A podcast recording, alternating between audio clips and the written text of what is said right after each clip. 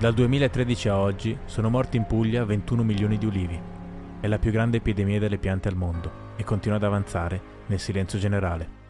Sono Daniele Rielli e nel mio nuovo libro Il fuoco invisibile racconto come è iniziata questa epidemia e come le teorie del complotto ne abbiano per anni impedito il contrasto. Racconto la vita degli scienziati che hanno scoperto la malattia e sono stati accusati di averla diffusa. Racconto gli sforzi di chi lotta ogni giorno per rendere di nuovo possibile far crescere gli ulivi racconto i segreti di un'industria sconosciuta, quella dell'olio, e indago il legame della mia famiglia e di tante altre famiglie pugliesi con gli alberi simbolo del Mediterraneo.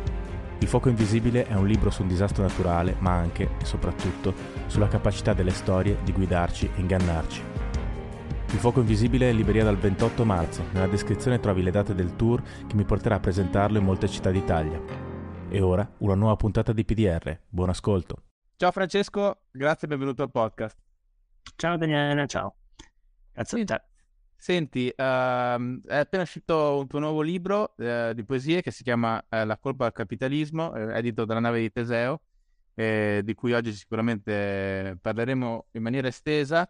Però io volevo iniziare la conversazione con te, eh, che devo dire mi fa molto piacere avere, perché principalmente perché io ti ho conosciuto attraverso questo libro, questo romanzo che si chiama Le vite potenziali, che ho già avuto modo di dirlo a questo podcast, secondo me è uno dei libri italiani più, più interessanti, più riusciti degli ultimi anni. E, ehm, e tra l'altro c'è da dire eh, che ha anche alcuni temi eh, simili rispetto al, al, mio ultimo romanzo che, che odio, che anche si svolge nel mondo della tecnologia, forse anche per questa comunanza di temi l'ho trovato interessante, però devo dire che tu hai uno sguardo diverso per molti aspetti, molto, molto bello, mi è riuscito e volevo sapere innanzitutto come ti era venuto a descrivere eh, un libro su, su, quel mondo, su, è ambientato diciamo in una, in una società che fa uh, consulenza per l'e-commerce fondamentalmente, no? e, ehm, e, segui le, le vicende interne a questa azienda di tre persone. Innanzitutto mi aveva colpito molto il dettaglio nel senso che si vede che hai studiato l'argomento, è, è, è palese e non è una cosa molto diffusa nostra, nelle nostre lettere, diciamo, a fare un genere di, di inchiesta, di, ricerca precedente al romanzo, non è una cosa che si usa, qualcuno lo fa, ma non è, non è diffusissima, quindi questo l'avevo apprezzato molto, e poi proprio anche a livello letterario. C'è una bellissima lingua, una, uh, c'è anche una storia, insomma, che cioè proprio un romanzo chiaramente detto, non è, non è solamente un libro di lingua, non è, è proprio un romanzo vero e proprio. E, ehm, è riuscito. E quindi volevo sapere appunto come, come ti sei avvicinato a questo tema. Oh, beh, intanto grazie per le tue parole, fanno molto piacere. Eh, anche perché il lavoro di documentazione l'hai fatto molto anche tu, quindi eh, sen- sentirsi girare il complimento eh, fa-, fa, ancora più piacere. Oh, mi sono avvicinato al tema anzitutto partendo da, dal personaggio, dal tipo del nerd. Eh, la, la, partenza è stata quella. Eh, dal tipo del nerd informatico, evidentemente, che è una tipologia di nerd distante da quello che sono io. Io ho fatto il liceo classico, ho studiato lettere, però sono sempre stato circondato nella mia vita da, da quella declinazione particolare del nerd, cioè lo smanettone.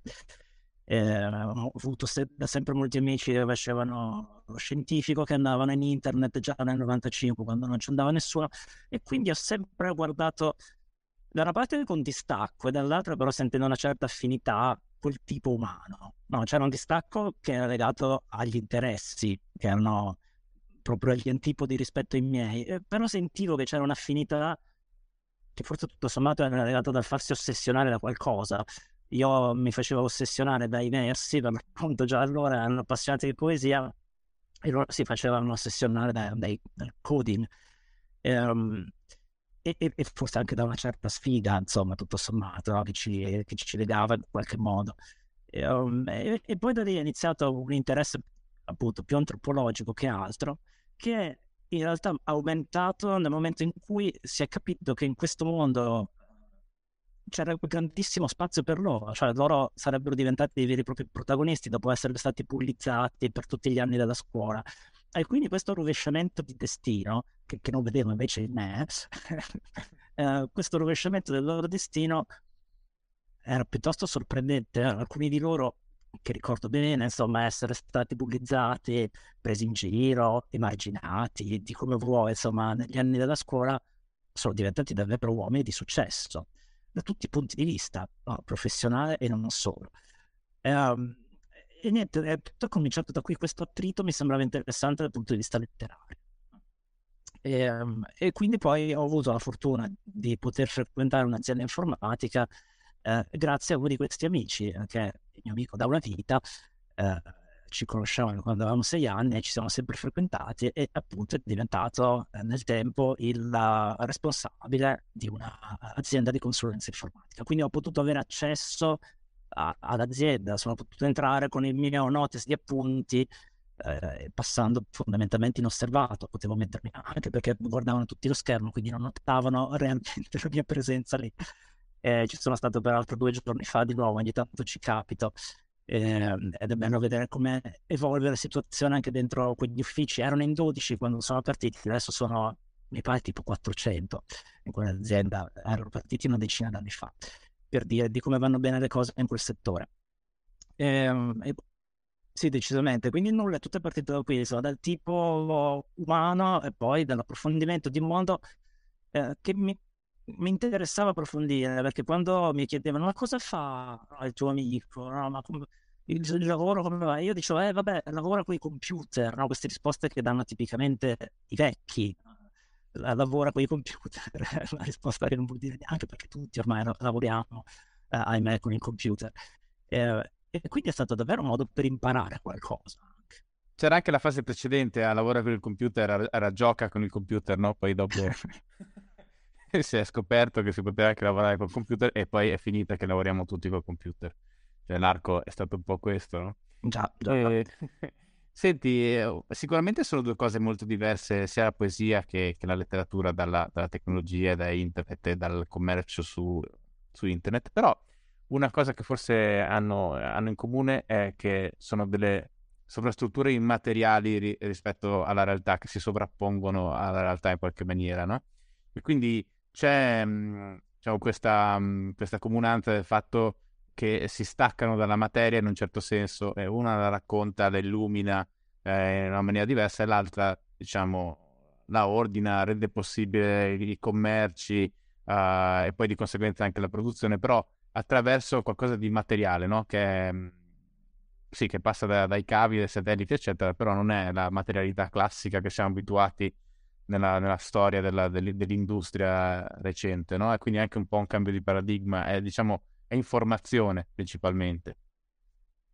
Sì, e, e infatti una, un'altra cosa di fatti che, che, c'era in comune tra me e loro era spesso la coffaggine pratica, no? Perché appunto trattando sempre qualche cosa di molto aleatorio e di molto inconsistente, immateriale, come dici tu, eh, di fatto c'è come anche una certa mancanza di praticità.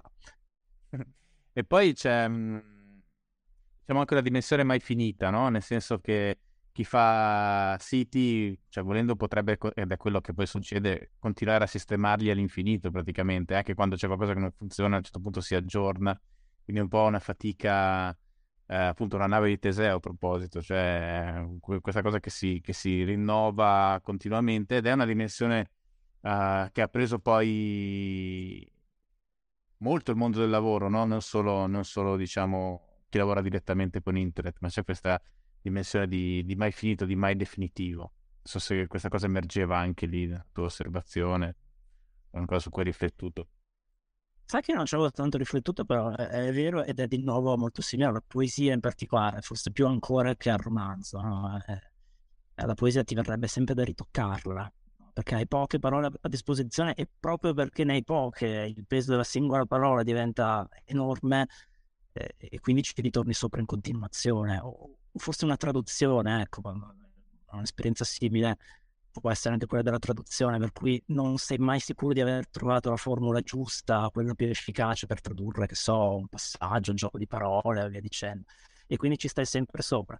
Eh, nel loro caso mi sembrava che questo lavoro continuo eh, fosse dettato in più, più da, da, bug che si creavano e che, e che, non vedevi subito, che venivano fuori dopo e che necessitavano di una, di un lavoro di, di, manutenzione di fatto, però di nuovo una manutenzione come dicevi tu non pratica, per cui non è che prendi la chiave inglese, insomma, ma una manutenzione di altro tipo, eh, che è immateriale, che è inconsistente, che ha anche la caratteristica di eh, essere richiesta sempre, anche di notte.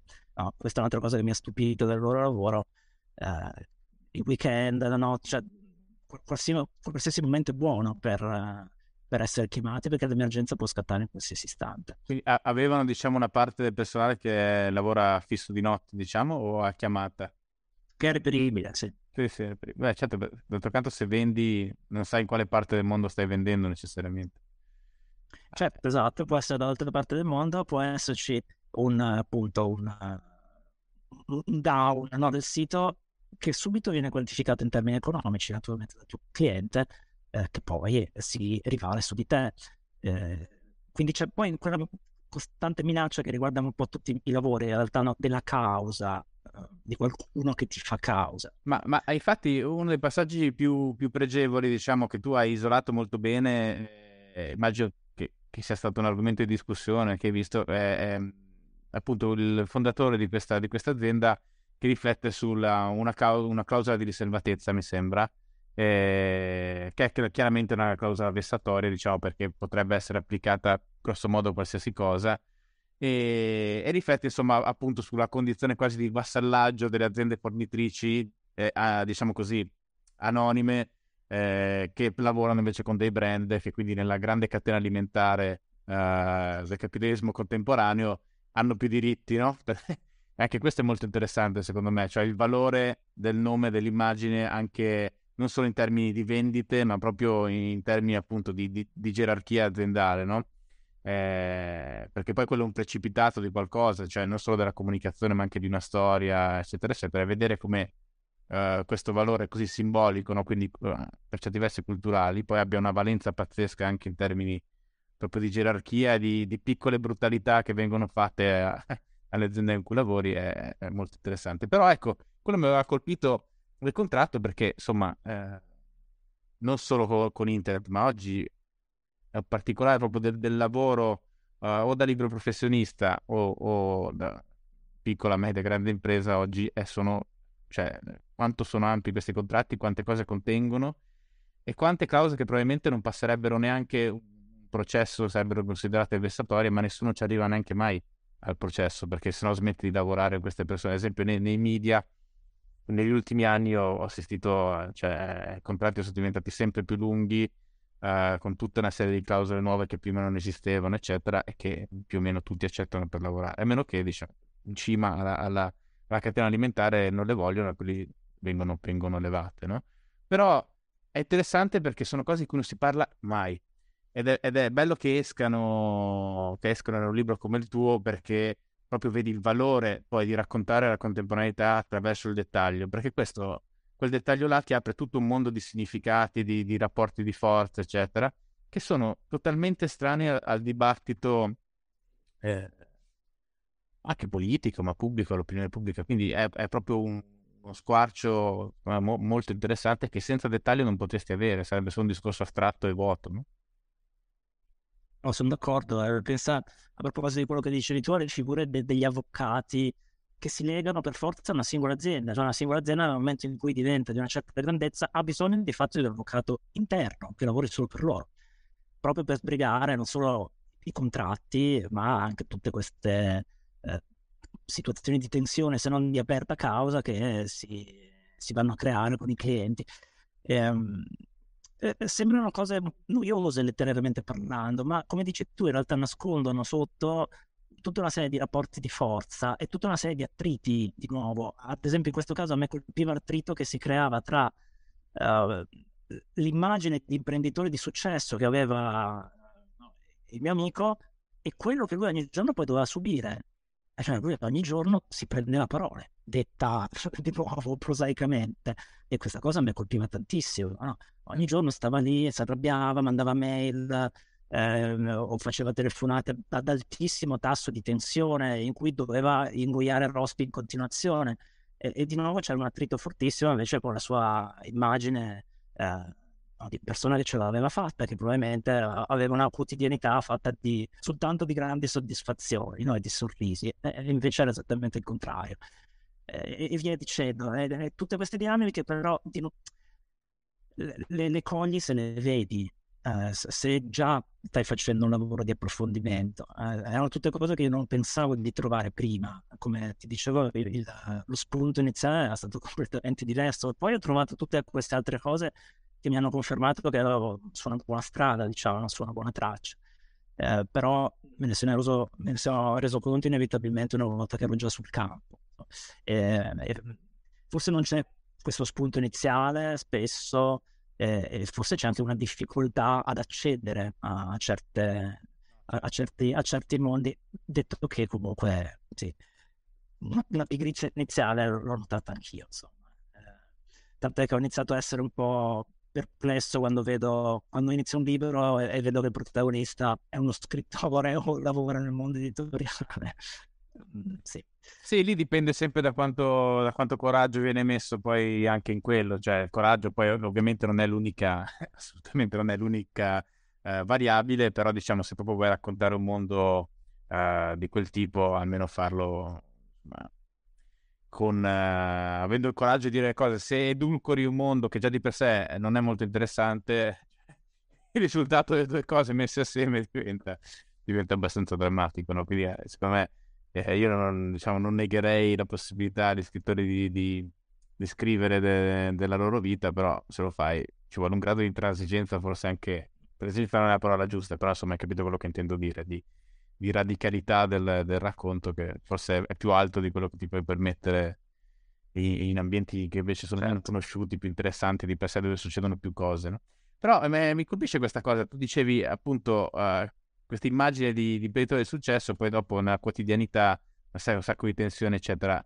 Questo può essere vero in molti ambiti, nel senso che alla fine noi viviamo in una società di specchi, no? per cui vediamo sempre la felicità degli altri su, sui social network, eccetera e dietro c'è ovviamente una complessità, tutta una serie di problemi che sono poi la vita fondamentalmente, però sono nascosti dietro questi specchietti per, allod- per le allodole, capito?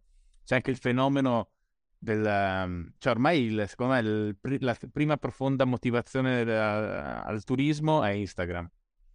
Cioè vedo proprio persone che, la cui attività veramente gli dà più felicità nella vita è andare via al weekend, andare da qualche parte, niente magari anche di trascendentale, ma poi postare queste cose qui, no? Cioè questa narrazione fatta di tanti momenti felici e quindi poi la, gente ve- le, la, gente, gli altri vedono queste cose e, e, e, cominciano a pensare guarda questo che vita che fa, no? E non, non si immaginano che dietro chissà cosa ha fatto per, prima di andare là, dopo andare, mentre era là magari, capito? Quindi c'è tutto un grande nascosto che poi di fatto è la vita.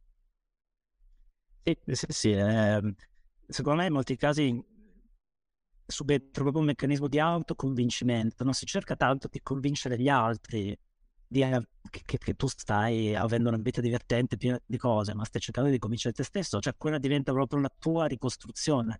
Stai difendendo quello che, che hai, no? stai difendendo la vita che stai facendo. Eh, ed è un modo per convincerti di questo, uh, ricostruire soltanto questi aspetti eh, su, sui social, no? tenere traccia solo di queste cose, eh, che è un modo quasi per dimenticare le altre. Sì, sì, c'è sicuramente questo, questo fattore ehm, che, che, sì, un po' sottovalutiamo, certo. Sì, eh, poi tra l'altro è vero che, eh, che lo fai, cioè viene fatto in, in, larga parte per se stessi, però poi viene sempre proposto a, al tribunale, diciamo, dello, dello sguardo altrui, no? E, ehm, quindi insomma è una, è una, dimensione. E poi eh, l'altra cosa, ce ne sono tante nel libro, ma insomma poi ovviamente lo metterò nella, nell'archivio che trovate qua sotto, c'è una directory con tutti i libri degli ospiti del podcast, anzi devo dire che questo c'è già da tempo in memoria, da prima che, da prima che venissi appunto ospite di questa puntata, però a maggior ragione lo inserirò anche fra, fra nell'altra categoria. E ehm, questo, sempre questo personaggio del, del fondatore dell'azienda ha, ha un caso, per un, per un, caso di omonimia, riceve delle mail uh, diciamo, da delle persone convinte che sia un deputato, perché c'è un deputato con questo stesso nome, no? E queste mail sono incredibilmente assurde. Un, ne cito solo una, che è quella in cui chiedono di, di, diciamo, di porre fine alla proliferazione nucleare, anzi di mettere in atto un disarmo nucleare collettivo. E lui dice: Questo già non sono io. Poi sarebbe un deputato eppure dell'opposizione del governo italiano. Ed è interessante perché eh, è vero che appunto esiste un mondo che si consuma in, in questioni o irrisolvibili o poste in termini assurdi, e poi c'è la realtà dove viviamo tutti noi, che è quella che, che, racconti nel libro, che è, è, molto più pragmatica, è anche più dura, e, e, e però i due mondi quasi non si toccano, no? E questo appunto era un altro attrito e io non so inventare un accidente, questo in realtà è un problema eh, ed è stato un problema anche per le vite potenziali perché eh, qualcuno a proposito di causa e una causa la voleva anche fare, poi per fortuna non è andato avanti, eh, non in questo caso ma in altri casi, proprio perché non riesco neppure a inventare dei nomi. Eh, eh sì, almeno, almeno i nomi. no, no, eh, perché i nomi dei marchi, capito, queste cose prima non ce la faccio. Um, è tutto vero, insomma, quello è, è vero che, che, c'è questa omonimia e, e, questo era un altro attrito che era fortissimo, insomma, perché eh, come dici tu, sì, c'era questo scontro tra l'iperpraticità della vita della, de, di Alberto, insomma, nel romanzo si chiama Alberto, eh, che è chiamato continuamente a risolvere problemi. La sua vita è proprio quella, è il, è il risolutore, è il problem solver dalla mattina alla sera di problemi, peraltro di che appartengono a campi molto diversi, lui sarebbe un informatico di formazione, no? però quel lavoro ormai gli è precluso, per questo prova anche una certa invidia tutto sommato nei confronti del semplice programmatore che però almeno può continuare a dedicarsi a ciò che ha studiato, a ciò che tutto sommato lo ha avvicinato a quel mondo eh, e lo ha fatto appassionare a quel mondo. Mentre il, il dirigente ormai non può più occuparsi di quegli aspetti, anche se non può neppure non considerarli più, no? deve continuare a essere a disposizione anche su quel fronte ma deve essere a disposizione so- soprattutto sul fronte eh, burocratico, contrattuale o, o, proprio finanziario, economico. No? E, e, quindi ha a che fare soprattutto con, con, carte, con carte, con contratti, con clausole. Ehm, e, e, di nuovo però con questioni che vanno risolte con estrema urgenza, in modo molto rapido. E dall'altra parte invece ci sono questi temi grandissimi. Eh, lui si, si ritrovava nella casella questi temi grandissimi eh, e ovviamente la cosa in un certo senso lo divertiva e lo innervosiva, no? E aveva una reazione da una parte di ma e guarda questi altri invece di che cosa si occupano dalla mattina alla sera, eh, il che provoca una specie di risata nervosa, insomma, forse, di cui forse si sente l'eco in quelle pagine. Sì, assolutamente. No, no, ma è simbolicamente molto forte, ma eh, eh, poi un'altra cosa che colpisce eh, ad esempio, rispetto a questo scollamento, si è, fatto, si è parlato anche per certi versi, giustamente, molto della, in questi anni, diciamo qualche anno fa di più, ma comunque anche adesso ancora se ne parla ogni tanto, del, del discorso della precarietà, della flessibilità, però sempre affrontata in termini economici, no?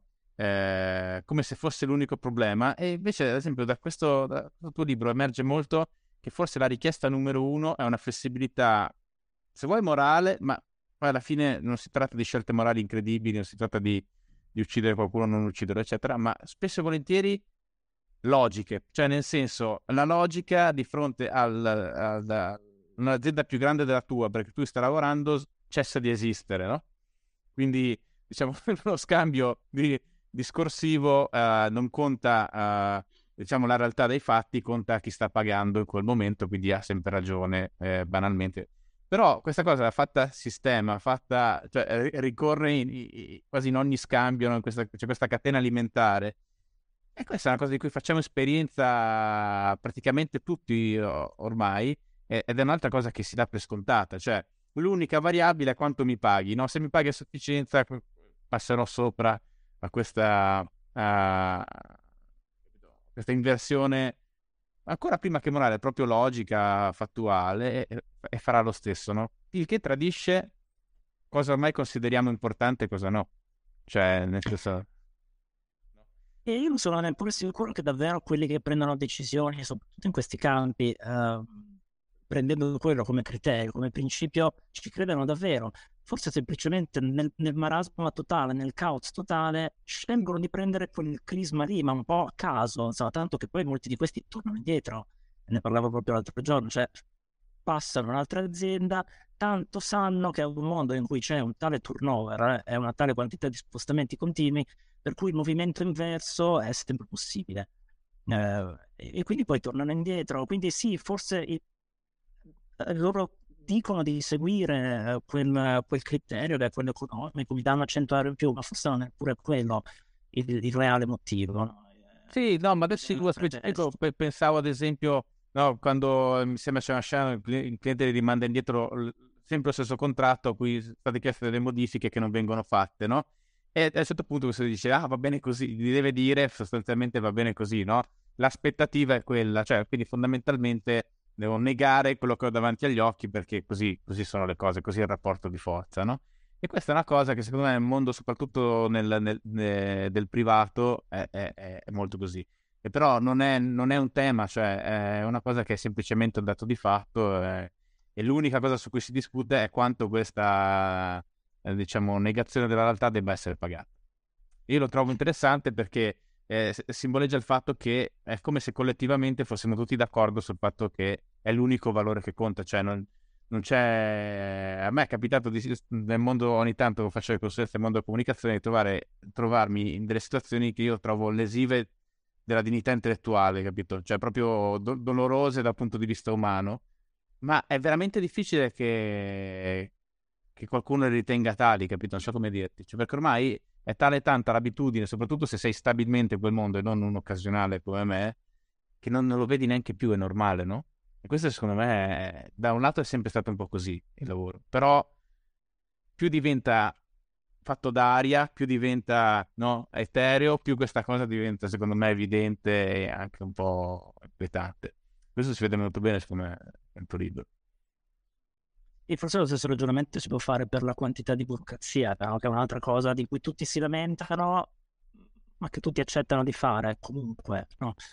Ehm, viene presa come la nuova normalità, è questo, insomma, per, eh, in ogni campo, in ogni professione, in ogni mestiere, c'è semplicemente una quantità ingestibile, spesso elefantiaca, di modulistica da compilare. No? E, e ti si chiede di essere efficiente, soprattutto in quel campo lì. Però tutti ce ne rendiamo perfettamente conto, però poi tutti con il meccanismo di autosfruttamento, che poi quello che raccontano i vari sociologi, per cui funziona bene, su, su, cui è basato il meccanismo della società occidentale di oggi, poi tutti uh, siamo, siamo, molto bravi a fare queste cose, non siamo diventati molto bravi e a volte proviamo addirittura la soddisfazione di essere bravi. Anche in tutto ciò che in realtà sotto sotto detestiamo profondamente, ad esempio appunto l'efficienza burocratica. E quindi uno è contento di aver compilato per bene tutte le carte, prova anche un vago e agghiacciante senso di soddisfazione, no? quando preme invio con tutti i modelli opportunamente firmati, scansionati, dice ah, guarda che bravo che sono stati. È terribile, no? È, così. è un'umanità totalmente domata, no? Infatti io sono sempre dell'idea che anche questa proliferazione dei, dei mestieri semi-creativi o comunque diciamo appunto uh, immateriali poi corrisponda a maggiore, un maggiore conformismo dei cuori. Cioè nel senso, se tu alla fine devi fare un lavoro meccanico o, o diciamo pratico o, o, agricolo, eccetera, magari le condizioni sono pessime, i redditi sono bassi, c'è tutta una serie di svantaggi importanti, però ti puoi permettere uh, spesso e volentieri una, una, libertà mentale che all'interno di queste macchine non hai, no? Questo, sì, sì, sì, certo. Questo è interessante e secondo me poi dopo, quando parliamo de- anche di questo uh, ultimo libro di poesie che è appena pubblicato, eh, secondo me emerge molto da, da, da molte poesie e da questo clima anche eh, quasi melanconico uh, che, che, che avvolge il libro. La cosa, la cosa, che mi ha colpito, il legame secondo me fra i due libri, è che alla fine uh, è, è... questo, una colpa al capitalismo, uh, ci sono delle bellissime poesie, però c'è sempre, cioè però, senza però, ma io ci ho percepito anche un grosso senso uh, di vuoto e di mancanza, un po' come se in questo mondo che tu racconti, perché tu sei molto bravo a raccontare la contemporaneità, il tuo territorio, eh, veramente al di fuori di ogni retorica, cioè nel senso per le cose per, per come, come, stanno. E è come se lo spazio per una determinata dimensione, che è quella della poesia, ma anche della, della riflessione del tempo, della meditazione, eccetera, fosse uno spazio ormai inesistente. Quindi viene trovato, però c'è sempre questa tensione, è, è come se fosse un'eccezione, no? È come se fosse qualcosa che normalmente manca e a cui non siamo più abituati.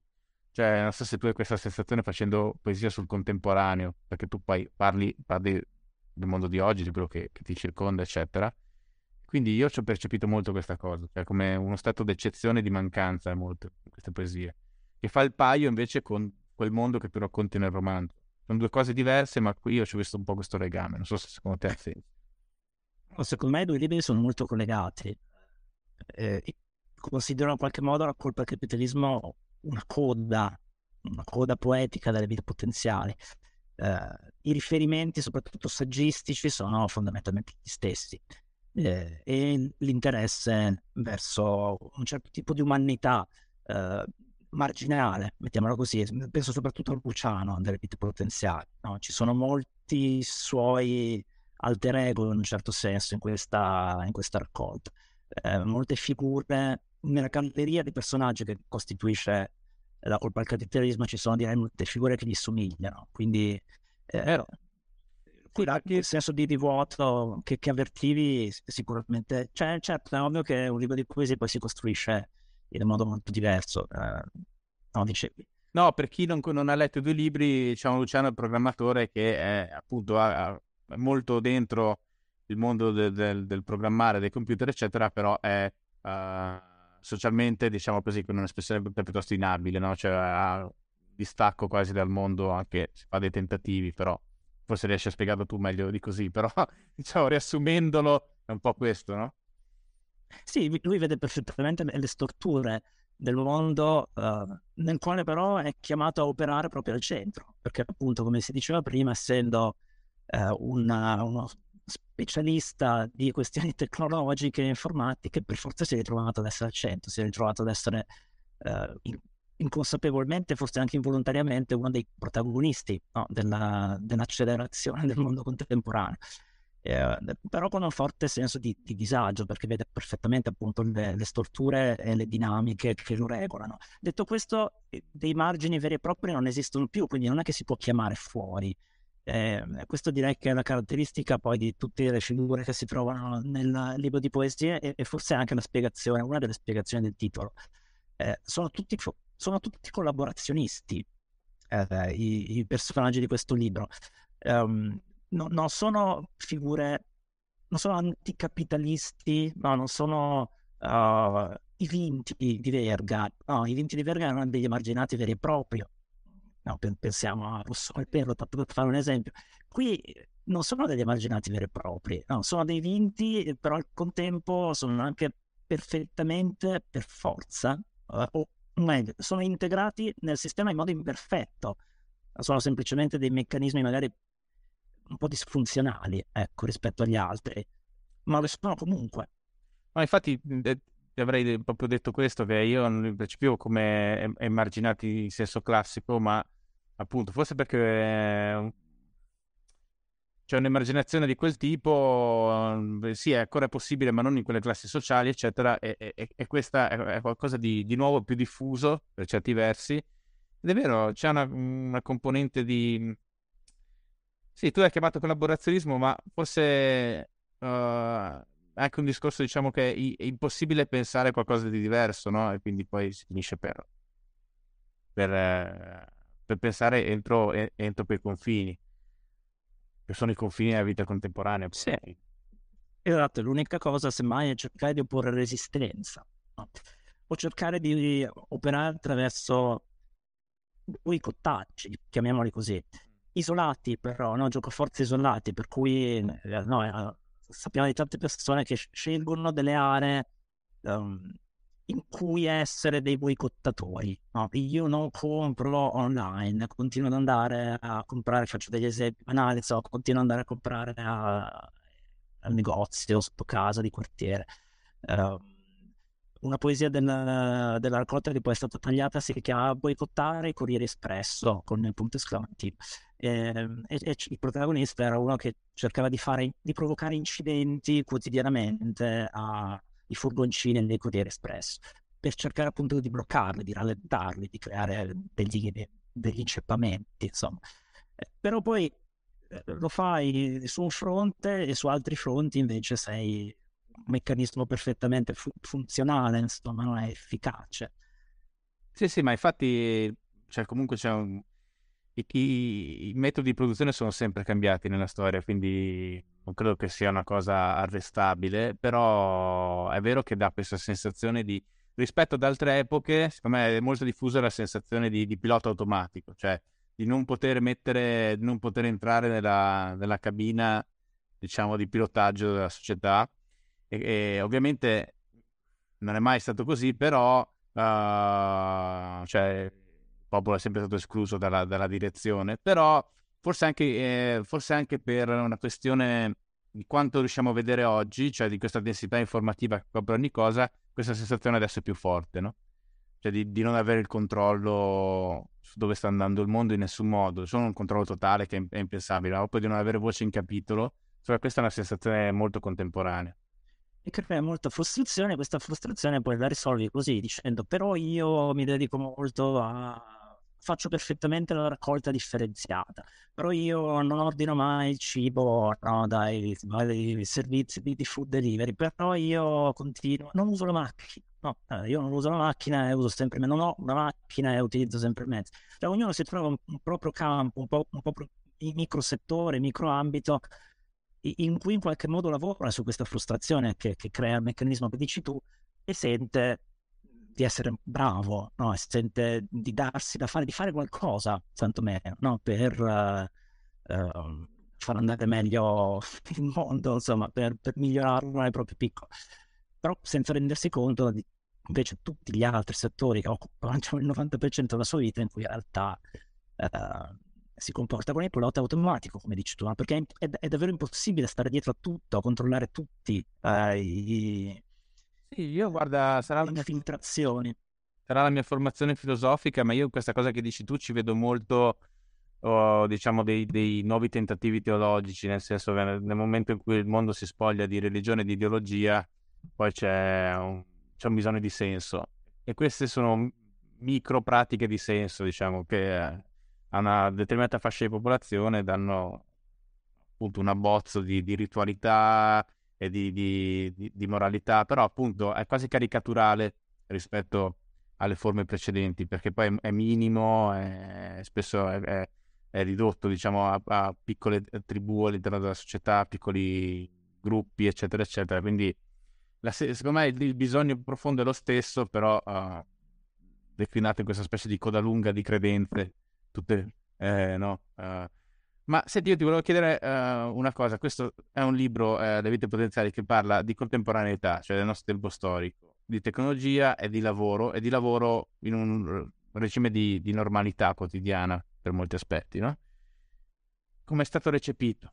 Cioè, nel senso, sono tutte cose che di solito non, non vengono affrontate, cioè nella maggioranza dei, dei romanzi italiani contemporanei non, non avviene questo. Ci, ci, sono dei casi, ma non è di sicuro il canone attuale. Quindi come... Uh, l'impressione, perché poi si parla sempre di impressioni no, su questo, è che sia stato recepito in modo diverso a seconda anche dell'area geografica. Uh, io vivo a Treviso e devo dire che da queste parti eh, ho sentito un grande interesse perché no, siamo ossessionati dal lavoro, eh, che forse è anche il motivo per cui io scrivo spesso di questo, insomma, perché sono cresciuto in un tessuto sociale che, che fa di questo il proprio totem, no? eh, l'ho vissuto in famiglia, l'ho vissuto guardandomi attorno nei, nei, paesi in cui sono cresciuto per forza, no? era, era, impossibile sfuggire uh, a, a, questa idolatria del lavoro. Quindi in qualche modo che la letteratura, che è per eccellenza inutile si occupi anche di lavoro, è stato recepito in modo interessante, stimolante. ogni tanto servite anche qualcosa, insomma. vi occupate di, di, temi interessanti di attualità e potete, dico naturalmente, potete modificare il corso delle cose, però potete parlare di quello che sta succedendo, potete far aprire gli occhi a qualcuno su quello che sta succedendo. Eh, quindi devo dire che, che qui ho, ho, sentito un certo interesse, insomma, eh, non sempre in altre aree d'Italia, devo, devo, dire, insomma, in altri luoghi in cui sono stato invece mi sembra che sia passato decisamente inosservato. Sì, questa è la sensazione che ho avuto anch'io citando il tuo libro eh, quando mm, mi capita perché appunto è un libro che mi è piaciuto e effettivamente al sud non è un libro conosciuto, cioè è... questo l'ho, l'ho, notato ed è un peccato perché appunto eh, è un bel libro. Beh, ehm, secondo te cosa c'è al di là della tradizione nostra letterale, dove comunque in realtà si è, si è scritto, ci sono tanti libri ambientati nel mondo del lavoro, eccetera, non, non solo ah, c'è anche decenni fa, cioè, cioè, esiste una corrente di questo genere esistente, quindi non è solo una questione storica, non è una questione solo di canone. Adesso sicuramente è, è, è molto meno di, di prima, ma um, cosa c'è nella realtà di così respingente, secondo te, oggi per, per un certo tipo di pubblico uh, culturale? Perché, perché non... Io è una cosa su cui mi interrogo molto, cioè perché bisogna concentrarsi sulla fuga? Cioè bisogna, no, ma vedo che funziona di più la fuga o il racconto della categoria mhmm, della minoranza, in genere racconti scritti mai da, da, esponenti di queste minoranze che sarebbero anche interessanti, magari perché vedi la cosa vissuta in prima persona, cioè comunque ha, un suo valore, se, se, poi ha anche un valore letterario, meglio ancora. Però è spesso gente che non c'entra nulla che, si, che, che, che invece eh, va a raccontare quella storia lì, magari senza neanche fare troppe ricerche.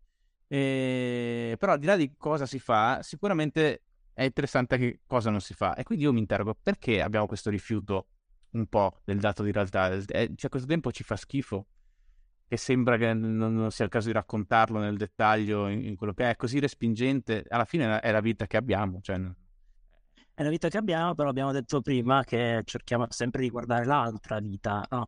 vuol dire darci l'immagine dell'altra vita che facciamo solo a tratti durante le tregue, durante le vacanze, no? spesso, eh, e lasciamo, cer- lasciamo, traccia solo di quel mondo lì. Ma guarda, secondo me sì, eh, il titolo del libretto di Byung-Chul Han, La società della stanchezza, siamo, siamo molto stanchi, no? sono tutti molto stanchi, quando chiede a qualcuno come stai, sono tutti molto stanchi. E l'immediato corollario dell'essere tutti molto stanchi è che quando leggi non hai voglia di sentirti, non hai voglia di ritrovarti eh, i problemi di ogni giorno, insomma, no? di ritrovarti eh, di, di, fronte quella parte di vita che in realtà sai che devi affrontare quotidianamente, ma che poi nella riproposizione della tua vita che fai a te stesso e agli altri cerchi invece di obbligare, no? di mettere da parte. Eh, mi sembra che sia questo che spieghi, è, è, molto banale, lo so, ma temo che sia così, eh, che spieghi il desiderio di evasione, per cui in realtà no, si è detto che i libri in questi ultimi due o tre anni, ad esempio, no, sono andati bene, no, eh, si sono comprati anche più libri, bisognerebbe vedere quali, però la mia sensazione è che i libri che si stanno continuando a vendere sono proprio quelli che ti fanno, uh, che ti fanno evadere, magari non necessariamente... Uh, libri di fantascienza o libri o romanzi storici o libri distopici o chissà che cosa, ma semplicemente libri che ti portano in un altrove, che può essere temporale o anche geografico. Magari sono ambientati nella contemporaneità, ma in un luogo che non somiglia affatto al tuo. Eh, lo vedo anche nei miei studenti, so, che sono più attratti da questo tipo di libro, in realtà, che da un libro che invece cerchi di dire loro in che mondo stanno per entrare. È, è, un, è un, po' un paradosso, però è, è così. Quindi secondo me è legato a questo, no? uno non, non vuole sentire un lavora tutto il giorno, poi dice ecco un bel romanzo sul lavoro, che palle, no? Giustamente. Però, però esistono in altri ambiti culturali tante serie tv sul lavoro, eccetera. Però guarda, secondo me esiste una, è ovvio che esiste ed esisterà sempre una componente del consumo, chiamiamolo consumo culturale, che sarà composta di evasione, no? Questo è fisiologico, ma anch'io consumo tante opere di questo tipo, no? Però che ci sia poi proprio quasi, quasi un rifiuto invece di, di quelli delle opere che cercano di confrontarsi col dato di realtà, eh, ehm, a me sembra un po' inquietante perché comunque anche quello in realtà può avere una funzione consolatoria se vuoi.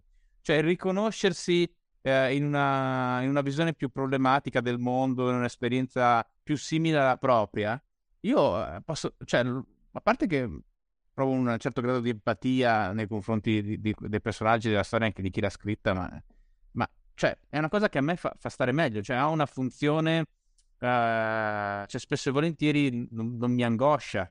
Eh, cioè c'è anche una, una fruizione del, del, del, testo, diciamo così, problematico rispetto alla contemporaneità che, che ha una, una, sua funzione consolatoria, però diversa, no?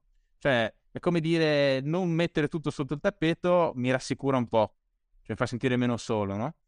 Questa è una fruizione che secondo me sarebbe caso in parte di, di recuperare, ma sono macro tendenze culturali, è difficile farlo individualmente, diciamo. Però probabilmente anch'io scrivo dei libri, diciamo, con, con, che hanno dietro delle ricerche, un forte dato di realtà, per questo, perché io lo trovo, lo trovo un modo per tenere uh, il, le mani su, su, un mondo che altrimenti non solo ha tutta una serie di problemi che sembrano insormontabili, ma, ma ti sfugge anche. Ed è ancora peggio se ti sfugge, secondo me. Cioè, l'ultima barriera è avere coscienza di quello che hai di fronte. Altrimenti... Sì, sono, sono d'accordissimo con te. Figurati che per me ha una, ha una funzione consolatoria leggere Leopardi, quindi vabbè, stiamo... Eh, quindi figuriamoci leggere qualche cosa eh, che parla anche de- de- dei problemi insomma, del mondo di oggi. No, sono d'accordo con te. Eh,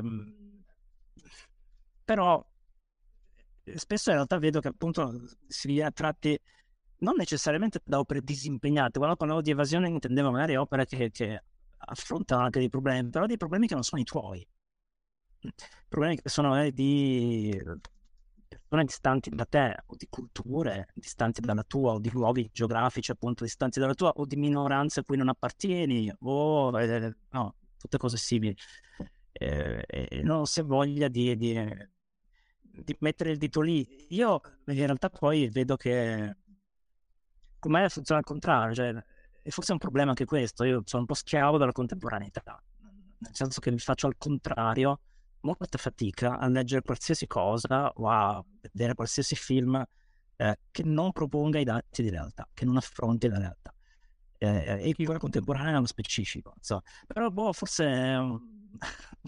non so, è un bug utilizzato il termine informatico anche questo, lo so. Questo schiacciamento totale sulla contemporaneità lo vedo per la musica, ad esempio. Io sono un grande appassionato di musica e non riesco a non ascoltare in continuazione i dischi nuovi, quelli che man mano escono, escono il venerdì, per cui io stasera dovrò ascoltarmi un paio di dischi che sono usciti oggi, eh, magari a discapito di quelli che sono usciti due settimane fa, non ti dico negli anni 70, ma è proprio una schiavitù della contemporaneità frenetica e un po' angosciosa. Eh, Scusami, ma i dischi escono il venerdì Ormai sì, sì, c'è questa tendenza, questa e, consuetudine. E dove escono? Escono su Spotify, che io peraltro non ho, e escono anche fisicamente, cioè proprio le, le copie fisiche, vinili, escono disponibili solo dal venerdì. C'è proprio questa... Per i libri forse è il giovedì. È il giovedì per i libri. È giovedì. E questa cosa non c'era una, una realtà, ma fino a, direi, a 5-6 anni fa i dischi uscivano un giorno qualsiasi. Invece da, da, un po', da qualche anno, si è diffusa questa consuetudine. Sì. Come fai se non hai Spotify a, a sentirli? Uso Bandcamp soprattutto eh, e, poi, e poi compro i dischi che mi piacciono altrimenti sì. Eh. Quindi senti la preview e poi ti, ti compri quello, quello Sì, però lì si può ascoltare il disco nella sua interezza. Ah, ok. okay. Eh, puoi, puoi, fare tipo 4-5 ascolti, mi pare, una cosa del genere, nella maggior parte dei casi, e poi no, viene fuori la scritta. È il momento di aprire il tuo portafogli, quindi lì. Però hai l'opportunità di capire se quella cosa ti interessa oppure, oppure Ed è musica da tutto il mondo o sei concentrato più sull'Italia? No, no, nulla di, di, quasi nulla di italiano. Eh. Mm. In realtà quasi, quasi tutto inglese americano, eh, anglosassone in qualche modo, ma, ma, non solo in realtà. Di generi sicuramente molto diversi tra loro, insomma, rock, elettronica, uh, house, uh, ambient, un po' di tutto. Bello, io ascoltavo sacco, ancora adesso ascolto musica, ma molto di meno rispetto a quando ero più giovane, diciamo, e soprattutto da quando si è dematerializzata. Cioè, io ho tantissimi vinili, poi suon- facevo, facevo DJ, stavo per dire suonavo, non è il termine giusto, ma non ce n'è uno migliore in italiano. E, ehm, e quindi avevo, avevo proprio i dischi. E, e, da quando è passato tutto in digitale, devo dire che non ho più seguito. Non so, c'è qualcosa nel, nel formato del file che mi appassiona molto di meno. Cioè, c'è, c'è, un valore legato anche un po' alla scarsità, secondo me, in tutte le cose. Per cui il libro di carta è, più, è meglio dell'ebook, uh, molto meglio, secondo me. E, diciamo, quando c'è una fisicità, secondo me c'è una parte del cervello che dà più importanza all'oggetto che è davanti. Penso che ho, ho, letto proprio la settimana scorsa un pezzo sui collezionisti di MP3, di file digitali, per farti un po' ghiacciare. Eh, noi pensiamo a collezionare semmai CD, dischi o anche cassette, e continuo a comprarne. Um, ma c'è anche questo ormai, ovviamente con, con Spotify tu non, ne, non, possiedi neppure più il file no, della, del pezzo. Eh, e quindi si sta diffondendo il, la collezione di MP3 o di altri formati, insomma comunque di file digitali, quindi ci sono quelli che hanno la loro discoteca fatta da, non so, 250-700 giga, si leggevano delle cifre incredibili ed è, e ci tengono tantissimo, la curano, la, la, la... Ma guarda, io all'inizio, quando c'era questa, quando è nata questa possibilità di scaricare la musica, ecco, con Napster, poi eh, Google, eccetera, io fatto, avevo un paio di hard disk così, però poi di fatto non ne ascoltavo mai. Cioè, perché avere, diciamo, 70 giga di musica è, è come non averne affatto. Cioè, Infatti, per certi aspetti, Spotify è, è, la, la, logica conseguenza di questo genere di fruizione. Eh, perché a quel punto il possesso diventa veramente rilevante. Tra l'altro, credo, eh, non vorrei sbagliarmi, ma anche iTunes, se tu scarichi da là, in realtà il pezzo non è tuo. È una licenza che ti permette di tenerlo su un numero di dispositivi, 4-5 eh, dispositivi, credo. Una volta sicuramente era così, non so adesso. E quindi in realtà è un noleggio a lungo termine non è una vendita. Cioè, paradossalmente mm, è che il modo più semplice di possedere un MP3 è rubarlo. che, è, interessante. E sì, comunque c'è un effetto bulimico, chiaramente, è anche problematico, insomma, lo dico da, da uno che ci sta sotto, insomma e forse riguarda anche quello che si diceva prima, cioè c'è anche una, un effetto bulimico nel desiderio di avere costantemente dati della realtà, di leggere cose che riguardano la realtà, cioè forse in realtà è qualcosa di, di disfunzionale pure quello, non lo so, me lo chiedo ogni tanto. Senti, vuoi leggere qualcosa da, dalla colpa al capitalismo? Eh, prima si parla, ho usato il termine collaborazionista, dai, allora leggo questo testo che sta più o meno a metà libro, e, e che è nato in realtà in un modo molto strano, eh, perché è la composizione di due pezzi diversi, di poesie diverse. È una cosa che non faccio praticamente mai, ma eh, la seconda strofa una poesia breve di due strofe, la seconda strofa eh, stava alla fine di un'altra poesia e poi eh, l'altra poesia non funzionava nel suo complesso ho scelto soltanto questi versi finali che mi sembravano riusciti e li ho trapiantati da un'altra parte. Eh, è un'operazione rischiosa, come i trapianti veri raramente funzionano. Eh, è altra molto peggio nella poesia che nella medicina. Eh, Devi dare anche caso... le medicine contro il rigetto? sì, nel senso che devi aprirlo ogni tanto e vedere come va e vedere se, se, regge, se funziona. No, non devi fare nient'altro, semplicemente rileggere. Okay. E alla fine ha resistito e quindi è qui dentro. Si chiama cittadini collaborativi.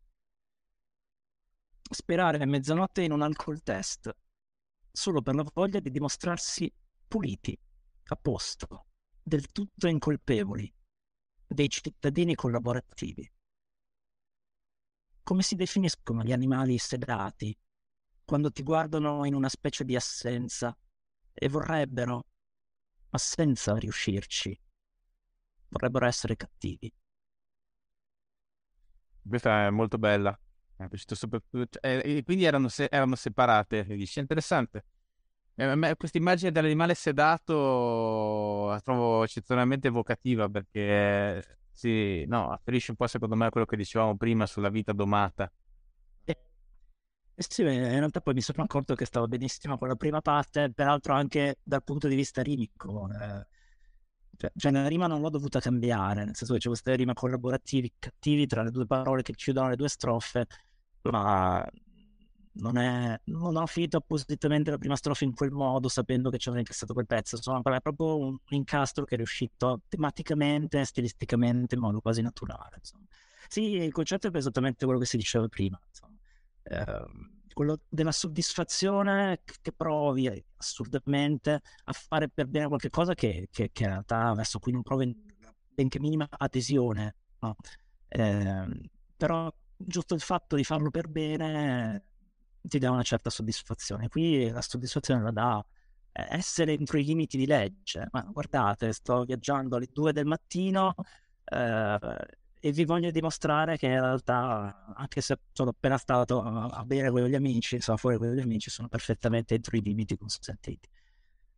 Certo, ma eh... c'è questa... Mm, ma scusa, guarda, c'è, ce n'è un'altra che è una, l'ultima parte molto bella, secondo me, è bella tutta, però diciamo in particolare mi ha colpito, come in questo caso, l'ultima parte che è Ipotesi di Grazia. Eh, non so se ti va di leggerla, è a pagina 22. Sì, Ipotesi di Grazia eh, è nata dall'osservazione di una vicina eh, ed è stata in realtà è stato uno dei primi input nel 2019 per la fioritura di una cinquantina di poesie che sono poi il nucleo principale della colpa del capitalismo. Eh, quell'estate non scrivevo versi da molto tempo, da un bel po' di anni, e quell'estate appunto all'improvviso è nata tutta questa serie di versi e eh, credo che il, movente principale sia stata proprio l'osservazione di questa ragazza giovane, credo diciamo attorno ai vent'anni o poco più, eh, la quale appunto non usciva mai di casa, nonostante avesse un bellissimo giardino molto grande, non uscisse mai di casa. E, oh, e, e quindi c'era questa idea della, della chiusura, no? della restrizione, dell'autorestrizione pre-Covid, naturalmente, nel 2019, eh, della fatica a stare nel mondo fuori, no? perché è talmente competitivo, è, la, una società della prestazione che ti chiede sempre di essere all'altezza eh, che come conseguenza spesso questa, che le persone scelgono di, di farsi da parte chiudendosi dentro le, le, le proprie case. Ipotesi di grazia. Esce soltanto nel vasto giardino per le lezioni con una dog trainer ed è chiaro che le costa fatica anche il breve scatto di corsa per farsi seguire dal cane tra i cespugli di gelsomino.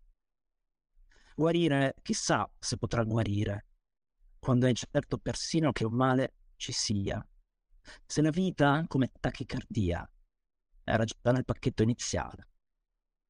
Restano queste ipotesi di grazia e il disagio di sneakers seminuove, così da avere le prove, in giorni non troppo lontani, di aver preso parte, almeno a intervalli, al gioco degli esseri umani. È molto bello. Grazie. No, è... Poi io ho proprio una passione per il concetto di, di gioco degli esseri umani, mi deriva anche qui dalla formazione filosofica, perché io studiai abbastanza approfonditamente sia Wittgenstein che Gadamer, in cui in modi diversi c'era, c'era una dimensione, una trattazione del concetto di gioco. E, e tra l'altro è anche un, è un concetto che, ri, che, ritorna invece nel, in The Wire, serie tv, uh, non so se te la ricordi o l'hai vista. Ah no, tu non guardi serie tv. e... Beccato. Dove, dove mh, appunto eh, parlava in questi termini più di un'occasione, eh, anche se in maniera sempre molto elegante, in cui non, non saltava fuori quel forzato del, del gioco, cioè la società co- come, come, gioco a molti livelli. Una, era una serie che su cinque stagioni affrontava cinque strati diversi di, di Baltimora, eh, città negli Stati Uniti, e, e tornava. E, mh, mm, c'è, c'è una, una, cosa invece nel, caso appunto di, di, di, di questa poesia eh, che hai appena letto, a me fa riflettere, è molto evocativa, mi fa pensare anche a questo Veneto totalmente urbanizzato, no? perché una delle caratteristiche, eh, secondo me, per, per come vedo io quando ci passo, insomma, è che fa pieno titolo, ovviamente ormai parte, non da, da ieri, da, da, un bel po' di tempo, del, del nord occidentalizzato d'Italia, no? Però con questa dimensione di queste villette a schiera, questa, questo, questi paesi che non finiscono mai, no? Quasi senza soluzione di continuità, dove forse questa sensazione di di esclusione che uno può provare in una città, eh, la grande città assomiglia, eh, assume una tonalità ancora diversa, no? quasi anche più fisica, geografica. C'è certi quartieri che magari veramente la sera puoi, puoi provare una, una sensazione di, di, di solitudine esatto, abissale, no? Sì, ehm, il libro ovviamente non è che sia, non, cioè non è citato contrariamente alle vite potenziali, che è pieno di toponomastica, eh, anche molto precisa e, e un po' ossessiva, eh, è un po' maniacale. In questo libro non, non sono citati luoghi, c'è solo l'elegia per Marghera che fa eccezione, ma nelle poesie altrimenti non ci sono eh, luoghi, quindi ho, ho, immaginato che potessero essere davvero ambientate un po' ovunque, però è inevitabile insomma che si possa sentire uh, il, il, paesaggio ho di fronte agli occhi, uh, che in realtà a me sembra ormai abbastanza omologato ed è forse proprio questo che crea l'abisso che dicevi tu, cioè il senso di perfetta omologazione, per cui quel luogo lì delle villette a schiera, periferiche, eh, non lontane dalla zona industriale, dove c'è la rotonda, dove c'è il benzinaio, poi la concessionaria e via dicendo, eh, sono uguali dappertutto, almeno nel nord Italia direi ormai. No? Eh, e quindi se il paesaggio è omologato, inevitabilmente diventano omologate anche le persone che quel paesaggio abitano e lo fanno in qualche modo, no? perché poi il paesaggio in cui abitiamo non lo facciamo, lo creiamo, non siamo solo gli osservatori, insomma. E quindi c'è questa sensazione di uh, perfetta uguaglianza, uh, di, di, mancanza di peculiarità che ti distinguono dagli altri. Uh, poi è vero che magari in certo Veneto periferico ci può essere una sensazione di abisso più profonda, data magari anche da, dalle facce che vedi, insomma, no? dalle persone che vedi attorno con cui eh, intuisci di non avere nulla in comune, insomma, no? nel, nel poi mettono la morte seconda si parla anche di questo senso di grande estraneità, non soltanto paesaggistica ma anche eh, antropologica. Eh, in realtà poi molte poesie eh, si ambientano in zone periferiche di condomini popolari ACP, sono citati più di qualche testo, che invece sono tipici direi di tutta Italia, no? quei condomini uguali dappertutto, costruiti negli anni 50, 60, in pieno boom economico. Eh, da una parte anche perché in uno di questi condomini io abito, insomma, abito in un condominio di ACP, ehm, e dall'altra perché ci abitano a caso, perché sono parti in realtà in cui mi sento a mio agio e che mi hanno di nuovo antropologicamente sempre affascinato. E, oh, vabbè. Dall'altra è interessante insomma il fatto che non sono esattamente le stesse aree, ad esempio, di cui eh, parlava Pasolini, o che mostrava poi Pasolini, mi viene in mente un film come Mamma Roma, eh, in cui si, si mostra la zona del quadraro, e condomini che allora erano veramente ai confini della città, cioè che segnavano davvero il confine fisico della città, erano condomini nuovi eh, che confinavano con una, una parteria, insomma, con il, con il verde della campagna. Eh, adesso invece sono totalmente inglobate nella città, no? sono totalmente fagocitate nella città e quindi sono diventate qualcos'altro anche per questo uh, essere mangiate del resto della città. E, ehm, e, soprattutto non c'è più quel senso di orgoglio che c'era allora nei primi uh, condomini che ci andavano ad abitare. No?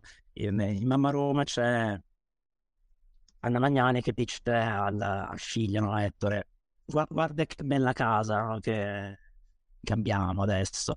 In realtà indica un condominio in cui oggi nessuno sarebbe certo. orgoglioso di abitare. Ehm, perché c'è ovviamente il senso di orgoglio della, della scalata sociale, del passaggio dalla, dalla campagna alla città, della, de, dell'inurbamento. No? E oggi invece questo è... Proprio una sensibilità estetica diversa anche. No? Anche. Un percorso, una sensazione di, di ascesa, ma anche una sensibilità diversa rispetto a quelle che oggi vediamo come le cose orribili. Sicuro. E invece mi, mi interessava ritornare lì, tornare in queste, in queste aree eh, di edilizia popolare, vedere che cosa spremere oggi, che cosa possono dire oggi. Mi sembrano soprattutto in realtà sacche di, di vite atomizzate, di solitudini, se non proprio di rancori, insomma. Eh, ed è paradossale perché in realtà erano stati pensati proprio come, spesso come quartieri di vita comunitaria. Ci sono due po- poesie che Uh, fanno riferimento proprio a questo, si chiama Nostalgia vita, della vita comunitaria di un tempo. eh, in cui i protagonisti... Vuoi leggerla? Magari la leggo, dai, prima delle due che parlano proprio di, di questi posti. Nata alla fine degli anni 90, è nostalgica degli anni 50. L'aria pulita, la ricostruzione, la vita per strada comunitaria, la piazza, la sagra, il cine, il retuno. E poi nel suo palazzo senza ascensore spera sempre scendendo le scale di non imbattersi mai in nessuno. Eh, su questa anche la, me l'ho facultata, è molto bella e non, non, sapevo l'ambientazione che è appena spiegato, perché anche comunque ha una sua dimensione universale oggi per, per molte persone, no? e, appunto per la disgregazione del senso di comunità, che è un fenomeno che va anche oltre, diciamo, questo genere di soluzione abitativa di cui parlavi prima, è abbastanza trasversale.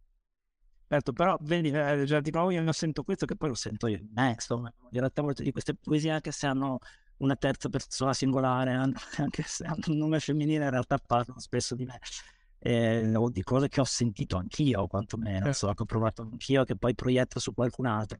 C'è di nuovo questa sensazione di rendersi conto di come dovrebbero andare le cose, ma c'è un desiderio che è molto diffuso, no? di vita comunitaria, di condivisione, no? tutti sentiamo di aver perso qualche cosa da quel punto di vista.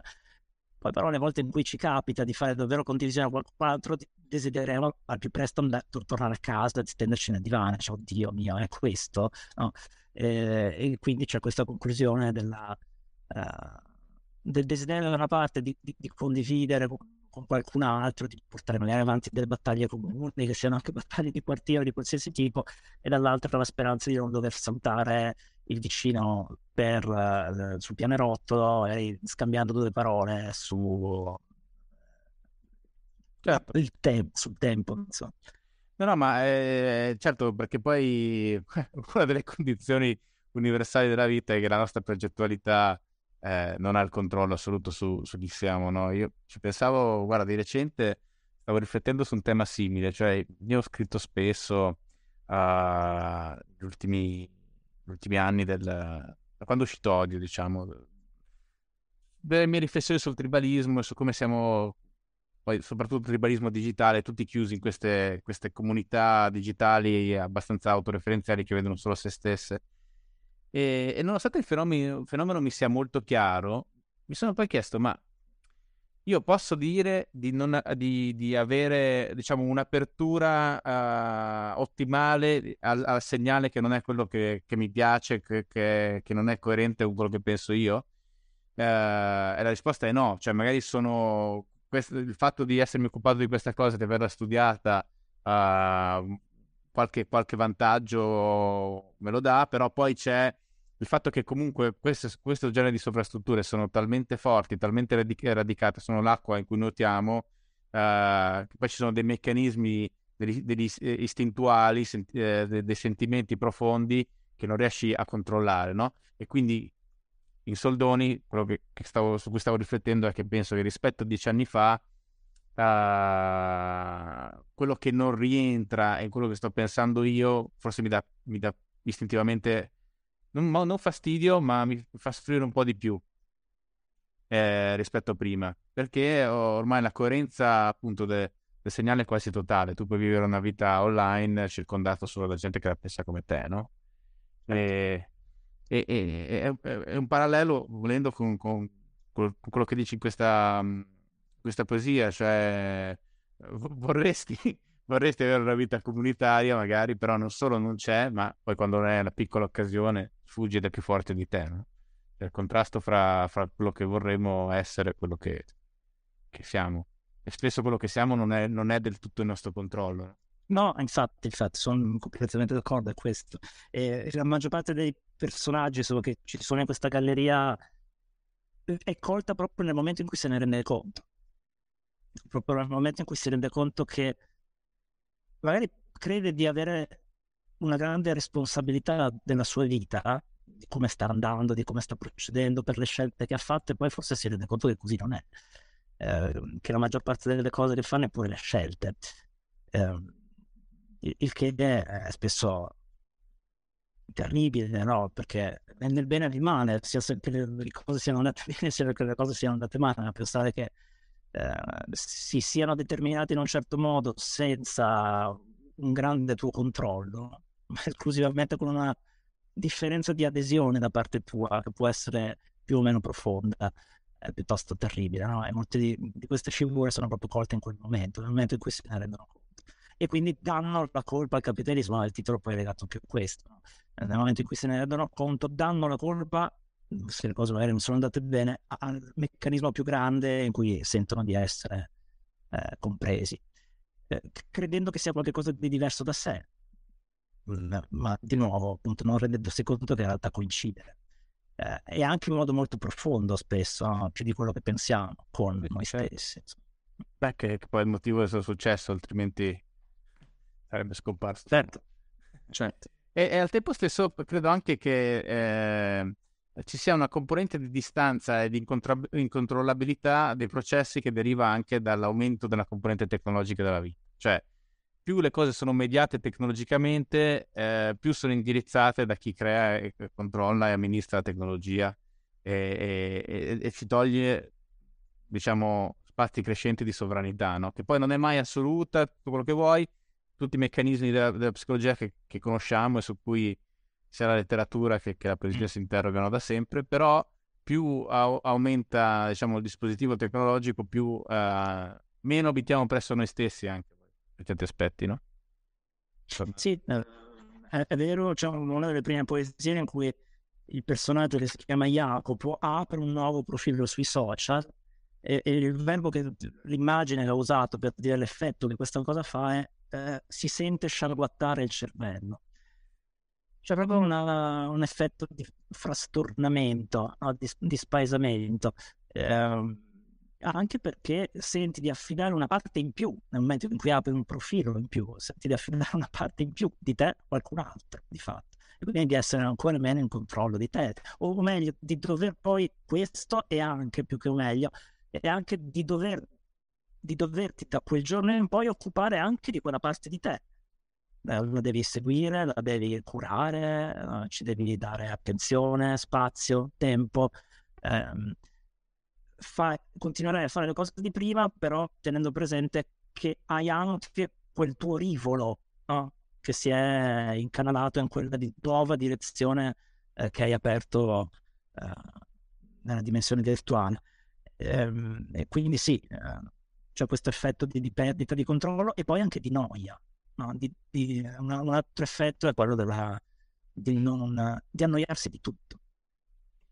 Sì, questo credo che sia, diciamo, la cosa più legata proprio a delle dinamiche biologiche, nel senso che nel momento in cui sei inserito in un meccanismo accuratamente studiato, eh, per motivi, in questo caso proprio eh, capitalistici, di controllo delle reazioni cerebrali, di stimolo, della, cioè, proprio di rilascio della dopamina, cioè vieni trattato come un, uh, un, una cavia sostanzialmente per farti passare più tempo uh, online in, in, modo che ti possano sottoporre uh, più pubblicità.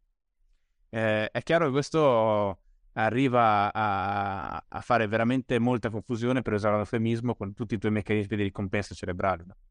Cioè c'è una, un'abitudine alla, una botta di interesse alla, alla...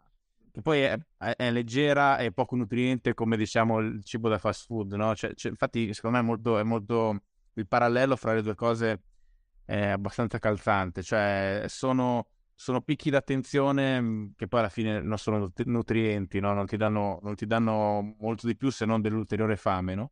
E questa cosa qua sistematizzata, ripetuta per anni, giorni, settimane, mesi, eh, dopo un po' eh, arriva per, per creare dei, dei, dei, dei, meccanismi, delle sensibilità diverse all'interno del tuo cervello. No? Cioè oggi se tornassimo indietro a vent'anni fa moriremmo di noia tutti, non solo i Sì, sì, sì. Moriremo certo. un pomeriggio di questi sparare probabilmente. Sicuro. Eh, um, quando lo dico ai miei studenti che vedo che hanno questo, questa tendenza elevata all'ennesima potenza, lo dico anche a proposito della poesia, tornando alla poesia, perché in realtà la poesia vive tantissimo anche nel momento dell'osservazione.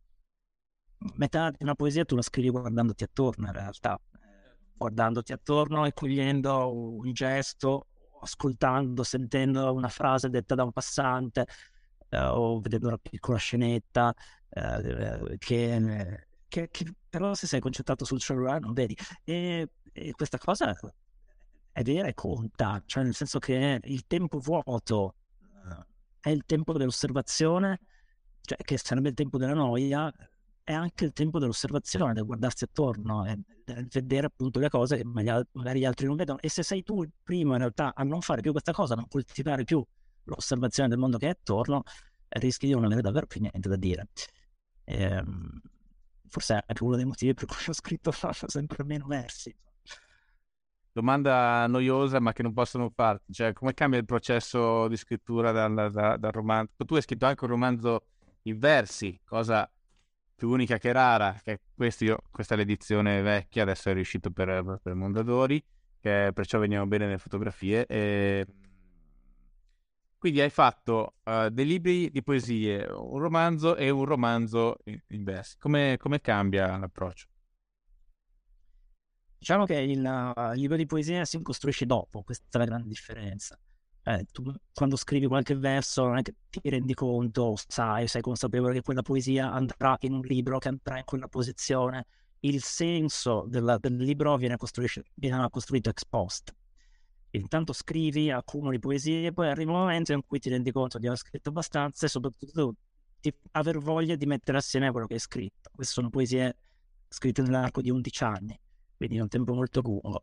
Ehm, eh, però è arrivato il momento in cui ho pensato, posso cercare di metterle assieme, anzitutto di selezionarle, quindi devi fare un lavoro di selezione, questa sì, questa no, e magari ti fai aiutare da qualcuno, e poi però anche di ordinamento, eh, ed è un lavoro fondamentale, insomma, perché nel momento in cui scrivi la sua poesia non è che sei perfettamente consapevole di cosa stai scrivendo, no? però nel momento in cui costruisci il libro lo devi essere. Però questo diciamo appunto nel, per quanto riguarda la costruzione del libro, ma per quanto riguarda proprio la scrittura, c'è la differenza tra poesia ah, e prosa? Eh, la differenza è che la poesia richiede il tradimento e quindi va tradita in continuazione. Scrivi dei versi e ci metti poco perché ci metti relativamente poco e poi li lasci là e li devi lasciare là. E li devi lasciare là dei giorni. Poi li riapri, vedi se suonano, se suonano ci torni sopra, aggiusti qualche cosa, fai il lavoro di lima. Se, vedi, se senti che non suonano, li abbandoni. Oppure come ti dicevo prima, provi in extremis per disperazione a fare magari dei lavori di recupero, di ripescaggio di alcune parti della poesia. E il lavoro invece di scrittura in prosa e anche in parte del romanzo in versi necessita- necessitava di una disciplina molto più forte, cioè di una costanza molto più forte. Quindi bisogna lavorare, almeno questo nel mio caso, non so come sia stato per te, però con una certa regolarità. Bisogna darsi una disciplina, cercare di starci dentro ogni giorno. Poi, naturalmente, eh, si trattava anche di lasciar decantare in quel caso per un po' di tempo quanto avevi scritto, ma direi solo alla fine, solo dopo averlo scritto lo lasciavi lì un po' e poi ci tornavi sopra, solo dopo aver fatto una stesura, diciamo. Eh, mentre, mentre stai scrivendo il libro hai bisogno di tornarci sopra continuazione, io mi rendevo conto che ad esempio in continuazione rileggevo quanto avevo scritto il giorno prima, i giorni prima, per cercare di tenere un, un ritmo o, o una profondità di dettagli che deve essere più o meno omogenea. Per la poesia invece è proprio il contrario, deve continuamente abbandonarla, entrarci e uscirci, entrarci e uscirci. Anche poi quello che hai detto adesso rispetto al romanzo è il motivo per cui il genere, prime, prime pagine del libro sono sempre quelle più affilate, no? Anche dal punto di vista della lingua, poi magari puoi ottenere altri effetti nel finale, eccetera, però per forza di cose, almeno per come lavoro io, la prima parte arrivo ad averla letta centinaia di volte di più rispetto all'ultima, che pure è stata letta moltissime volte, però è inevitabile, no? E poi anche quella che crea il canone per certi versi, o se vuoi ottenere un risultato diverso uh, di antitesi, comunque è diciamo una cosa da tenere in considerazione nella prima parte. Quindi sì, certo, cioè, c'è una dinamica organica molto diversa per la poesia questa cosa non è assolutamente vera perché ovviamente poi le poesie le puoi ordinare in un modo che è totalmente diverso da quello cronologico, no? secondo una logica che può essere completamente diversa da quella cronologica. Quindi le poesie che qui ci sono nelle prime pagine non sono per niente, ma proprio per niente le prime che ho scritto, anzi. Senti, quest'estate lo porterai in giro questo libro in una forma un po' particolare. giusto? Sì, eh, ho scelto di portarlo in giro con una sonorizzazione con Freddie Murphy, Chiara Lee, eh, ex Father Murphy. Eh, è il terzo libro eh, su cui lavoriamo e assieme abbiamo trovato, ormai siamo una band, ci diciamo, insomma, abbiamo trovato una grande eh, sintonia, devo dire.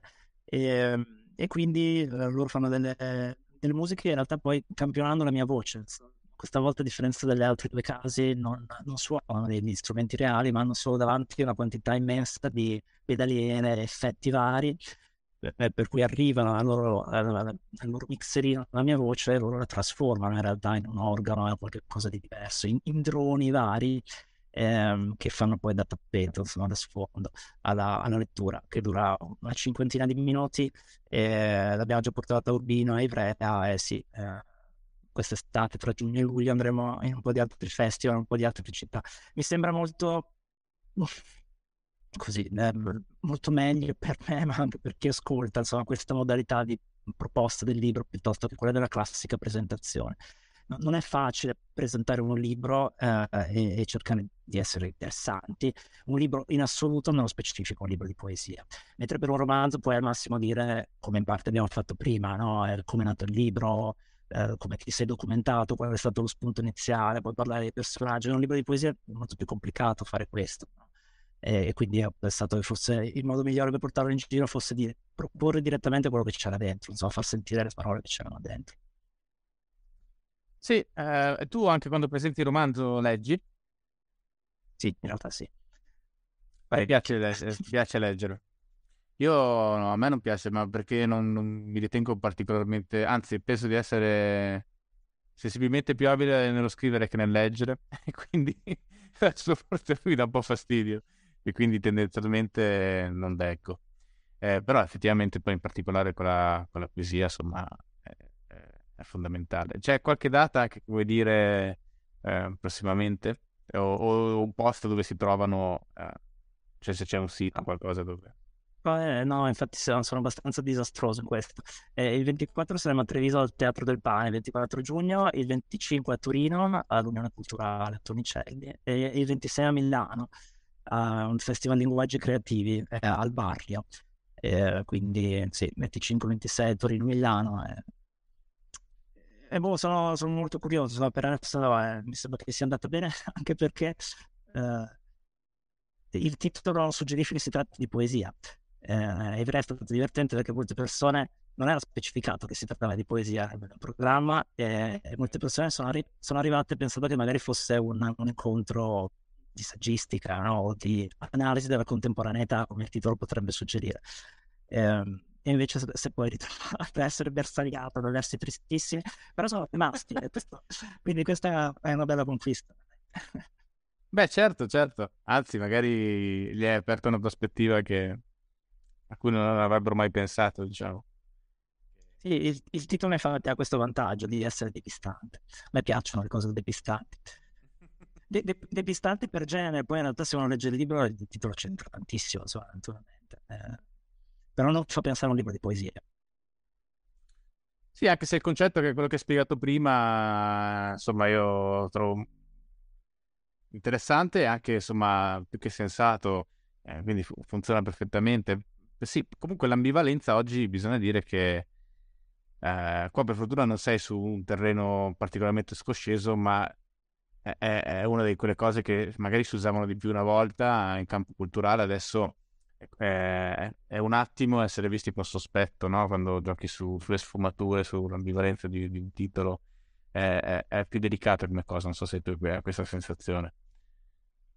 Sì, sì, molto, infatti è, è stato abbastanza discusso, soprattutto con amici in realtà, che dicevano no, no, ma sei matto. Eh, però, non so, mi piaceva un po' la, la l'azzardo. Eh, mi piace anche il fatto che la parola colpa è contenuta nella parola capitalismo. Senti, ma tu tra l'altro fra un libro e l'altro fai una vita insomma piuttosto ritirata, nel senso dal punto di vista del, della tua attività come, come scrittore come poeta, tu fai l'insegnante, giusto? E, e, sei un caso, diciamo, non dico unico, ma abbastanza raro di, di scrittore che per il resto eh, se non c'è in quel momento fuori un libro, scompare abbastanza dai radar, no? Tu lo fai, cioè, per la tua sensibilità personale, o... perché a me è una cosa che devo dire piace, cioè aumenta la stima che ho nei tuoi confronti, ma mi rendo conto che uh, è una cosa che ha dei, dei costi uh, uh, in tutti i sensi abbastanza alti no? rispetto al nostro mestiere. Però se è uno quello che si sente di fare... Sì, sì, no, è una cosa che mi viene perfettamente naturale, cioè nel, nel senso che sono così.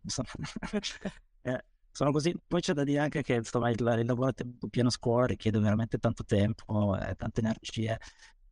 Per un po' ho collaborato insomma, con, con dei pezzi alla lettura, ad esempio, poi eh, vedevo che diventava veramente difficile fare dei pezzi per un giorno dopo, due giorni dopo, eh, che sono poi i tempi, e capisco che siano questi no? i tempi eh, con cui funzionano eh, spesso i set culturali, non solo, insomma, il, il mondo di oggi. No? E, e però vedevo che toglievo tempo a, a, quello che è il mio mestiere che voglio fare per bene, che mi piace, che voglio fare per bene. Quindi eh, da una parte c'è un mio carattere, che è questo di essere un po', stare un po' defilato da parte, e dall'altra c'è proprio anche una mancanza di tempo, di energie per, per fare altro, nel senso che anche volendo devo dire che non riuscirei. Tant'è che ad esempio scrivo solo d'estate, non riesco a scrivere durante il periodo della scuola. Cioè, anche solo questo, anche soltanto scrivere non, non, riesco a farlo durante la scuola, quando magari il tempo fisico ci sarebbe, eh, perché non è vero che sia un lavoro che comunque ti lascia il tempo, eh, però non ci sono le, le, energie nervose per farlo. Eh, no. Hai comunque eh, ogni giorno la vita di dire, oh, 70 adolescenti che ti rotolo addosso e io non, non riesco a così, no, con una, una scorrelata di spalle a liberarmene. Mi resta appiccicato addosso e e quindi non riesco a concentrarmi su altro, leggo, cioè, faccio mille altre cose, ma scrivere ha bisogno di una partecipazione. E di un distacco al tempo stesso, cioè dal, dal resto. Certo. Sì, per forza. Senti, vuoi leggere l'ultima poesia? Ti lascio andare, salutiamo. Scegli da tu questa. Eh, ecco proprio la prima magari, che dici, o l'ultima, o la prima o l'ultima. Qual preferisci? Beh, forse la prima, visto che è proprio la colpa al capitalismo. Dai.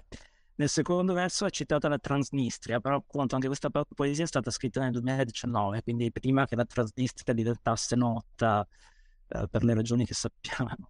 In realtà era citata come luogo marginale per l'appunto, no? un luogo di cui nessuno sapeva niente, poi purtroppo così non è stato, però anche su questo ho riflettuto un po', so, con amici e ho deciso che era il caso di tenerlo, anche perché contava molto anche il suono della parola ho pensato se fosse il caso di sostituirlo con l'Istria, però, però, l'Istria è troppo bella rispetto alla Transnistria e quindi eh, mancava l'effetto di, di, insomma, di, di tristezza insomma, che, che, che, questo nome con, con la S tra due N contiene.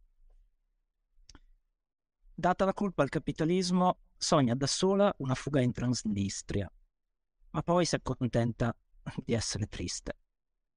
E di amare follemente le cose tristi, certe strade, trattorie, pavimenti, paesi piovosi di medie montagne, le giornate in cui nessuno la pensa, il bitter, Faenza, il lago di Como. È forse penitenza autoinflitta o il suo modo di dire il dissenso? Data la colpa del capitalismo, a rimanere è un vuoto immenso innocente non resta che ciò che non è uomo. Grazie mille Francesco. E trovate tutti i libri di Francesco nel link, sotto c'è i consigli di lettura e se cliccate là sopra trovate questi di cui abbiamo estesamente parlato oggi. Grazie ancora. Grazie a te Daniele, ciao. Ciao ciao ciao. Grazie di aver ascoltato anche questa puntata di PDR. Nella descrizione dell'episodio trovi il link a Odio, alla nuova edizione di Lascia stare la gallina e a tutti i miei libri, così come a quelli degli ospiti del podcast. Sempre nella descrizione trovi anche il link per iscriverti alla mia newsletter, per rimanere aggiornato sulle novità riguardanti il mio lavoro, libri, articoli, reportage, incontri pubblici. Ricordati infine di iscriverti al podcast sulla piattaforma da cui lo stai sentendo per non perderti le prossime puntate. Alla prossima!